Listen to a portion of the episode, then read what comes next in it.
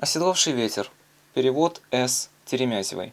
Письменное показание Джона Делхаузи, командира дивизии Королевской северо-западной конной полиции, Нависа Кэмп, Манитоба, от 31 октября 1931 года. Представляю свое окончательное заявление по поводу странных обстоятельств исчезновения констебля Роберта Норриса, случившегося 7 марта сего года и последующего обнаружения его тела 17 октября того же года в сугробе в 4 милях к северу от Невиса Кэмп. Свое мнение по поводу всего произошедшего я выскажу в конце отчета. Для тех, кто не знает, о чем идет речь, привожу краткую хронологию событий. 27 февраля сего года Роберт Норрис подал мне письменный отчет по поводу тайны печально известного города Стилоутера. Отчет, который по известным соображениям подлежал засекречиванию. 7 марта Роберт Норрис бесследно исчез. 17 октября его тело было обнаружено в глубоком снегу в 4 милях от нашего лагеря. Все это известные факты. Прилагаю к ним последний письменный отчет Роберта Норриса. Невиса Кэмп, 27 февраля 1931 года. Ввиду чрезвычайной сложности полученного задания, касающегося расследования событий, произошедших в городе Стилоутере, позвольте вкратце ознакомить вас со статьей, появившейся в Нависа Дейли 27 февраля 1930 года, то есть ровно год назад. Нависа Кэмп, 27 февраля. Из редакции газеты Daily поступило сообщение о загадочной истории, произошедшей в городке Стилоутер, расположенном в 30 милях от города Нельсона. По сообщению газеты, в Стилоутере не осталось ни одного человека. Побывавшие там путешественники рассказывают, что не встретили ни единого следа пребывания людей. Последний раз жителей города видели в ночь на 25 февраля, то есть незадолго до отмеченной там сильной бури. В ту ночь, согласно сообщениям, все было как обычно. На утро все люди исчезли. Вы наверняка помните ту загадочную историю, которая доставила нам столько неприятностей и обрушила на нас столько критики. Прошлой ночью у нас случилось нечто подобное. Возможно, это прольет свет на тайну города Стилоутера, хотя обстоятельства данного дела могут показаться выше нашего понимания и, скорее всего, не избавят нас от потока обвинений со стороны прессы. Однако позвольте изложить все по порядку. К скверному характеру доктора Джемисона, в чьем доме я обычно останавливаюсь, когда приезжаю в Невиса Кэмп, я привык и не обращаю на это внимания. В кэмп я приехал вечером и едва успел устроиться, как все началось. Мне понадобилось ненадолго выйти из дома. Было не слишком холодно и не слишком жарко, дул легкий ветерок. Небо было ясным. Пока я ходил, ветер усилился и внезапно стал пронизывающе холодным. Я взглянул на небо и увидел, что звезды погасли. Вдруг на небе появилось темное пятно, которое начало стремительно приближаться ко мне. Я со всех ног побежал к дому, но добежать до него не успел, поскольку внезапно прямо передо мной в сугроб мягко опустилось человеческое тело. Я остановился и хотел его рассмотреть, как вдруг позади меня также мягко свалилось тело еще одного человека. Наконец, немного в стороне упало третье тело, но не так, как первые два, а с тяжелым стуком, словно его с силой швырнули вниз. Можете представить себе мое изумление – Признаюсь, в первые мгновения я растерялся и не знал, что делать. Пока я раздумывал, ветер стих, и в воздухе вновь стало теплее. Я подбежал к первому телу. Это был мужчина, живой и, по всей видимости, невредимый. Второй мужчина также не был ранен. Третьим оказалось тело женщины, холодное как камень. До ее кожи было невозможно дотронуться, так была она холодна. Женщина была мертва, причем, судя по состоянию тела, умерла она уже давно. Я позвал доктора Джемисона, и мы вместе перетащили людей в дом. Мужчин мы немедленно уложили в постель, затем вызвали Корнера, единственного доктора, кроме Джемисона, на весь городок, а доктор Джемисон вызвал еще двух медсестер. Беглый осмотр показал, что мужчины, как я и предполагал, практически не пострадали. Еще один поразительный факт – их личности. Вы, наверное, помните, что почти одновременно с происшествием в Стилоутере произошло одно незначительное событие – в ночь на 25 февраля из Нельсона в Стилоутер отправились двое мужчин, которые вскоре исчезли тем же загадочным образом, что и население целого городка. Их звали Элисон Уэнтворд и Джеймс Макдональд. Во всяком случае, под этими именами они были известны в Нельсоне. На основании удостоверений личности, найденных в карманах небесных незнакомцев, получилось, что в день трагедии в Стилоутере исчезли не все люди, двое из них уцелели. Как вы думаете, кто? Уэнтворд и Макдональд. Думаю, вы понимаете, с каким нетерпением ждал я пробуждения незнакомцев, чтобы поговорить с ними о происшествии в Стилоутере. Я решил провести возле них всю ночь. Врачи сказали, что первым придет в себя, видимо, Уэнфорд, поэтому я сел возле него постели. Рядом находилась медсестра, готовая в любую минуту записать все, что он скажет. Вскоре после начала моего дежурства мне сообщили, что установлена личность мертвой девушки. Ее опознала одна из жительниц Невиса Кэмп. Звали девушку Ирен Массит. Она была единственной дочерью некого Массита, владельца таверны в Стилоутере. Итак, все ясно указывало на то, что в день трагедии, когда с лица земли исчезло население целого городка, двое мужчин находились в таверне, возможно, беседуя с девушкой. Так я тогда подумал. Разумеется, мне отчаянно хотелось узнать, где все это время находились незнакомцы и почему они остались живы, а девушка погибла. По словам доктора Джемисона, ее тело хорошо сохранилось потому, что долгое время находилось на холоде. Почему тела мужчин плавно опустились на землю, а тело девушки буквально швырнули со всей силы? Впрочем, ответы на эти вопросы могли подождать. Прежде всего, меня интересовала загадка Стилоутера. Как я уже писал, я сидел возле постели Лантфорда, прислушиваясь к его дыханию. Вскоре, немного отогревшись, больной заговорил. Вернее, начал что-то бессвязно бормотать. Я смог разобрать лишь несколько фраз, которые сиделка тут же застенографировала. Привожу некоторые из них. Спутник смерти. Повелитель воздуха. Ты, оседлавший ветер. Адорамус те. Адорамус те. Адорамус те. Убей всех неверных. Ты, кто сопровождает саму смерть. Ты, кто парит над землей. Ты, кто покорил небеса. Сияют мечети Багдада, звезды горят над Сахарой. Аухаса, далекая Аухаса, склонись, склонись, склонись пред повелителем ветра.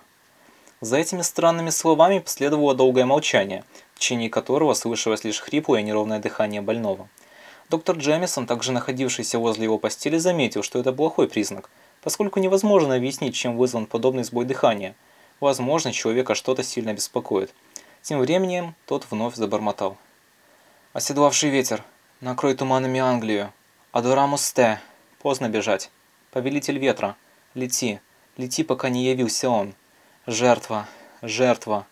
Да, следует принести жертву. Она уже избрана. Иран! О, оседлавший ветер! Лети над Италией, где цветут оливы, над Ливаном, где растут голубые кедры. Лети над заснеженными степями России над дикой Сибирью, где рыщут волки, над Африкой, Африкой. Об этом писал Блэквуд. Есть другие, старшие, божества стихий. Возвращайся в Лэнг, забытый Лэнг, далекий Лэнг, откуда приходит оседлавший ветер и другие. При словах божества стихий доктор Джемисон заметно оживился, увидев его реакцию, и спросил, что ему об этом известно. Насколько я знаю, существуют древние легенды о том, что миром правят божества стихий – огня, воды, воздуха и земли, которые никому не подчиняются и которым все еще поклоняются в некоторых уголках земли. Волнение доктора сразу привлекло мое внимание, поэтому я начал забрасывать его вопросами. Сейчас мне трудно четко изложить то, что я услышал в ответ. По словам доктора, все это долгое время хранилось в строгой тайне. Правда, каким образом, я так и не понял. Сначала я даже ему не поверил, хотя он, судя по всему, был хорошо знаком с этими вопросами. И, как он меня уверял, не только он. Тут я вспомнил о нескольких анонимных сообщениях, которые мне доводилось читать. В них говорилось об очень странных вещах. Странных до такой степени, что лучше бы о них и не думать. Я пришел к выводу, что жители Стилоутера поклонялись некоему божеству, якобы покровителю воздушной стихии, огромному чудовищу и похожему и не похожему на человека. Больше о нем почти ничего не известно. Говорят, что это существо повелевает стихией воздуха – при этом, согласно древним легендам, оно является с далекого севера, с ледяной пустыни, где лежит обширное недоступное плато. Ничего достоверного я на сей счет сообщить не могу. Несколько раз доктор упомянул какое-то плато Лэнг, о котором я впервые услышал от мечущегося в бреду Лэнфорта. Но самым невероятным и ужасным представляется мне намек на то, что жители Стилоутера приносили своему богу человеческие жертвы. Ходят странные истории о том, что жители города якобы умели призывать какое-то гигантское существо, которое являлось им в их скрытых в глухом лесу святилищах. Говорят, что несколько путников на старой дороге Оси видели, как в небе над Стилоутером полыхали отблески огромных костров, в которых горели целые сосны. Сколько во всех этих историях правды решать вам? Поскольку я просто излагаю события в их хронологической последовательности, я не могу высказывать свое мнение. Доктор Джемисон, которого я считаю человеком блестящего ума, уверяет, что мифы о повелителях стихий верят почти все жители здешних мест. Более того, по признанию доктора, он и сам не знает, как можно было бы их разубедить. Иными словами, не видит причины не верить во всю эту чертовщину. Внезапно Уэнтворд пришел в себя, и я прервал разговор с доктором. Разумеется, Уэнтворд спросил, где он. Получив ответ, он даже не удивился. Затем спросил, какой нынче год, а когда узнал, то выразил лишь раздражение и легкое удивление. «Надо же, целый год», – пробормотал он. «Где Макдональд?» – спросил затем Уэнтворд. «Здесь», – ответили мы. «Как мы сюда попали?» – спросил он. «Вы упали с неба?» «Целыми и невредимыми?» – спросил он и о чем-то задумался. Затем сказал. «Значит, он опустил нас на землю». «С вами была девушка», — сказал доктор Джемисон. «Она мертва», — устало ответил Уэнтворд. Затем, взглянув на меня воспаленными глазами, спросил. «Вы видели его?» «Тварь, которая летает вместе с ветром. Тогда он вернется за вами, ибо никто не может увидеть его и остаться в живых». Мы немного подождали, думая, что скоро Уэнтворд придет в себя окончательно, но, увы, он вновь впал в забытье. Осмотрев его, доктор Джемисон объявил, что этот человек умирает, меня это известие как громом поразило, особенно когда доктор добавил, что второй, тот, кого звали Макдональд, видимо, умрет не приходя в сознание. Причину смерти он определить не смог, но предположил, что эти люди потеряли способность существовать при плюсовой температуре. Сначала я не понял смысла слов доктора, затем подумав вот о чем. Уэнтвард и Макдональд, видимо, провели целый год где-то над землей в таком холоде, что теперь тепло действовало на них так же, как действует на обычного человека сильный мороз. Тогда я вновь попытался поговорить с Уэнтвортом, он был весьма удивлен, услышав целый рассказ, хотя и бессвязный, который привожу ниже. Замечу только, что я восстанавливал его по памяти, а также на основании стенографических записей медсестры. Насколько я понял, дело было так. Уантвард и Макдональд пришли в Стилоутер поздно вечером, застигнутые внезапно налетевшей бурей, из-за которой они сбились с пути. В местной таверне их приняли недружелюбно, однако они все же настояли на том, чтобы остаться на ночь, что явно не понравилось хозяину. Тем не менее, он отвел им комнату, попросив только не подходить в коридор и не подходить к окну. Те согласились, хотя нашли просьбу хозяина довольно необычной. Однако едва они начали устраиваться на ночь, как в комнату вбежала дочь хозяина Иран и начала умолять их как можно скорее покинуть город. По словам девушки, ее избрали в жертву Итакуа, божеству воздуха, которому поклоняются жители Стилоутера, поэтому она решила сбежать, чтобы не стать жертвой языческого бога, в существование которого сама-то не слишком верила.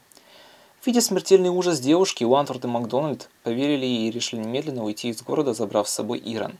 Видимо, подумали они, жители городка чем-то прогневали своего бога, поэтому он обрушил на них бурю. Теперь стало понятно, почему местные так хмуро смотрели на двух незнакомцев.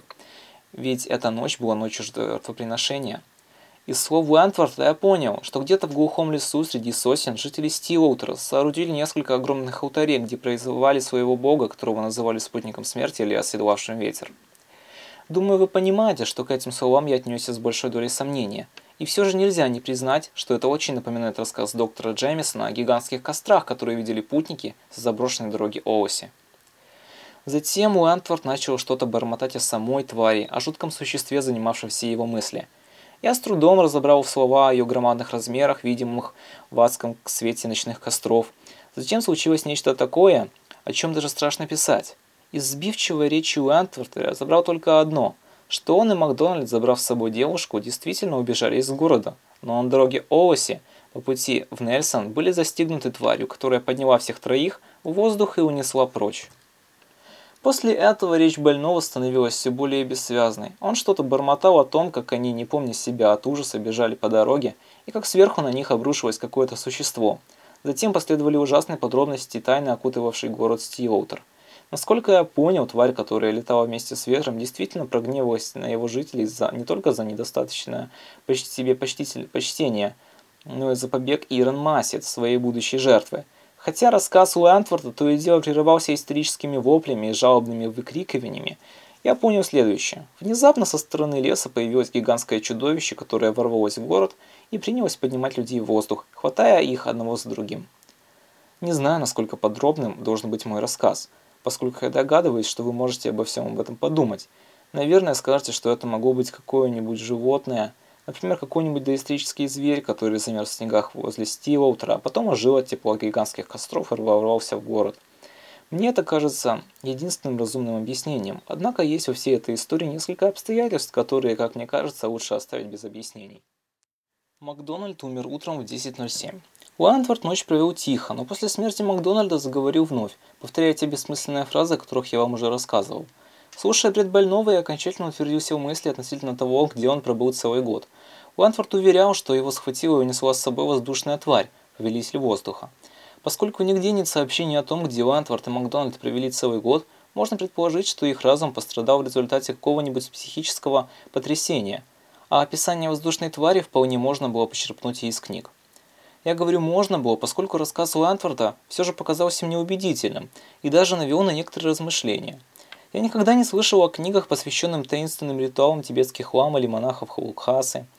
А в какой книге можно было прочитать об африканских духах импи или о жизни загадочного народа Чочо, скрывающегося в глухих уголках Бирмы? Где можно найти материалы о странных гибридных существах, обитающих под толщей снега и льда в некоторых районах Антарктики – или о подводной стране под названием Рлиех, где вечным сном спит Ктулху, дожидаясь того дня, когда он сможет всплыть на поверхность океана и разрушить наш мир. Никогда я не слышал и о далеком Потоуэнг, где некогда правили властители древности. Пожалуйста, не подумайте, что я преувеличиваю. Никогда раньше я не слышал ничего подобного. Однако Уэнтворд говорил об таких вещах, словно видел их собственными глазами, и даже общался с этими таинственными народами. Про Ухасу я где-то слыхал – да еще, помнится, когда-то смотрел фильм про исчезающих африканских импи, так их назвал режиссер. Но что касается всего остального, о том я ничего не знал. И говорю желанием узнать, достаточно того, только вспомнить полный ужаса голос Уэнфорда, сбивчиво излагавшего эту историю. Хочу добавить, что Уэнфорд все время повторял одно имя – Блэквуд. Думаю, речь идет о писателе Энджероне Блэквуде, который, по словам доктора Джемисона, какое-то время жил у нас в Канаде. Доктор дал мне почитать одну из его книг, где было несколько рассказов о божествах воздуха, рассказов, удивительно напоминающих странную историю, произошедшую с городом Стилоутером. Только те рассказы были менее парадоксальны и непонятны. Советую прочитать Блэквуда, если вы его еще не читали. Кроме этого, доктор дал мне несколько стар старых журналов с рассказами одного американца, некоторого Говарда Филлипса Лавкрафта, которых кто-то писал Ктулху и подводную страну Льех, и недалекое плато Лэнг. Очевидно, эти рассказы повлияли на Уэнфорта, хотя должен признать, в них не было тех ужасающих подробностей, о которых Уэнфорд говорил так, словно видел их наяву. Уэнфорд умер днем в 15.21. За час до смерти он впал в кому, из которой так и не вышел. Доктор Джемисон и Корнер считают, что причиной смерти обоих мужчин стало тепло, от которого оба усмели полностью отвыкнуть, поскольку целый год провели в заснеженных владениях повелителя воздуха. Поймите, доктор Джемисон говорил об этом совершенно серьезно, однако в своем медицинском отчете причиной смерти троих человек он назвал переохлаждение. Отвечая на мой вопрос, доктор сказал, «Понимаете, Норрис, я могу думать, что хочу, и верить во что хочу, однако не считаю, что об этом можно говорить открыто». Немного помолчав, он добавил, «И вам советую, если у вас есть голова на плечах, не указывать в официальном отчете имена погибших, иначе на вас обрушится град вопросов, и что вы на них ответите?» Как объясните, откуда взялись эти люди и что случилось в Стилоутре? И, наконец, как будете реагировать на поток критики, который обрушится на вас, когда происшествие Стилоутре будет у всех на устах, и вам придется рассказывать о том, что вы слышали от умирающего? Думаю, доктор Джемисон прав. Мне нечего сказать по поводу происшедших событий, и свой отчет я пишу исключительно из чувства служебного долга. Хочу добавить, что мой отчет предназначен только для вас – Советую по прочтении его сжечь, а не хранить вместе с другими документами, откуда его может случайно достать какой-нибудь обеспеченный офицер или выкрасть не в меру любопытный газетчик. Как я уже писал, я не считаю возможным выражать в этом отчете свое мнение, тем более, что мое мнение не стоит ничего. Однако напоследок хочу обратить ваше внимание на две вещи. Первое – отчет Питера Херрика 3 марта 1930 года, проводившего расследование в Стилоутре. Привожу отрывок из его отчета. На старой дороге Оуси, в трех милях от Стиоутера, мы наткнулись на петляющие следы трех человек. Тщательный осмотр следов показал, что они принадлежат двум мужчинам и одной женщине. На снегу был виден след собачьей упряжки, однако мужчина и женщина почему-то бросили сани и побежали бегом в сторону города Нельсон, то есть прочь от Стиоутера. Внезапно их следы оборвались и больше нигде не появились. Поскольку после загадочного происшествия в Стиоутере снегопад не наблюдался, подобное исчезновение следов весьма и весьма странно. Впечатление такое, что люди взлетели в воздух. Помимо этого, следует отметить еще одно странное явление. Рядом с трактом, недалеко от следов людей, обнаружен отпечаток огромной ступни, по форме напоминающей человеческую, только гигантских размеров. По всей видимости, след оставлен каким-то неизвестным огромным существом, причем на ноге между пальцами четко видны перепонки. К этому я хочу добавить кое-что еще. Я помню, как взглянув на небо, когда внезапно налетел холодный ветер, я увидел, что звезды словно накрыло темное облако. Приглядевшись, я увидел, что это облако имеет очертания огромного человека. Помню также, что в том месте, где у этого человека должна была находиться голова, сияли две звезды, ясно различимые даже в полумраке. Две яркие, горящие звезды, похожие на глаза. И второе. Сегодня, прогуливаясь в полумиле от дома доктора Джемисона, я наткнулся на некий след, оставленный на снегу. Мне не потребовалось долго гадать, что это такое. В другой стороне, также в полумиле от дома, я видел точно такой же, и очень рад, что солнце быстро подтапливает снег вместе со следами, поскольку мне все сильнее кажется, что у меня слишком разыгралось воображение, ибо я увидел след огромной ступни с перепонками между пальцев. На этом заканчивается отчет Роберта Норриса. Поскольку в течение некоторого времени Норрис держал отчет у себя, я получил его только после его исчезновения. Отчет был мне отправлен 6 марта. Накануне, то есть 5 марта, Норрис нацарапал мне на клочке бумаги следующую записку. 5 марта. Меня кто-то преследует. С тех пор, как в Невиса Кэмп появились упавшие с небес, я не могу сомкнуть глаз. Меня постоянно преследует чей-то странный, жуткий и вместе с тем невидимый взгляд, словно кто-то наблюдает за мной сверху. Я помню слова Уэнтворта о том, что тот, кто увидит тварь, летающую вместе с ветром, обречен. Не могу забыть огромное существо на фоне неба его горящие, словно звезды, глаза. Я знаю, он пришел за мной. На основании этой коротенькой записки, написанной корявыми буквами, наш дивизионный врач заключил, что Роберт Норрис просто сошел с ума и отправился искать какое-нибудь укромное место, где и провел несколько следующих месяцев. В заключение хочу добавить несколько слов от себя – Роберт Норрис не сходил с ума. Он был самым дисциплинированным, самым исполнительным из моих подчиненных. Поэтому я глубоко убежден, что блуждая где-то в неведомых краях, он не потерял рассудка. Наш доктор прав в одном. Норрис действительно куда-то отправился, где пробыл несколько месяцев. И это место находилось не в Канаде. Нет, и даже не в Северной Америке. Что бы ни говорил по поводу этого врач. Я прибыл самолетом в Нависа Кэмп через 10 часов после того, как было обнаружено тело Роберта Норриса. Подлетая к тому месту, я видел из самолета огромные следы, четко отпечатавшиеся на снегу. Я знаю, кому они принадлежали. Это я, осматривая одежду Норриса, обнаружил в его карманах два предмета, которые он, видимо, нашел в тех местах, где побывал. Золотую пластинку с изображением битвы двух древних существ и надписью какими-то странными знаками. Смотрев ее, доктор Спенсер, сотрудник Квебекского университета, сказал, что она очень древняя, но, как ни странно, прекрасно сохранилась а также образчик какого-то геологического отложения, который, если внести его в закрытое помещение, начинает издавать необычный свист и рев ветров, какие могут звучать лишь за пределами ведомого нам мира.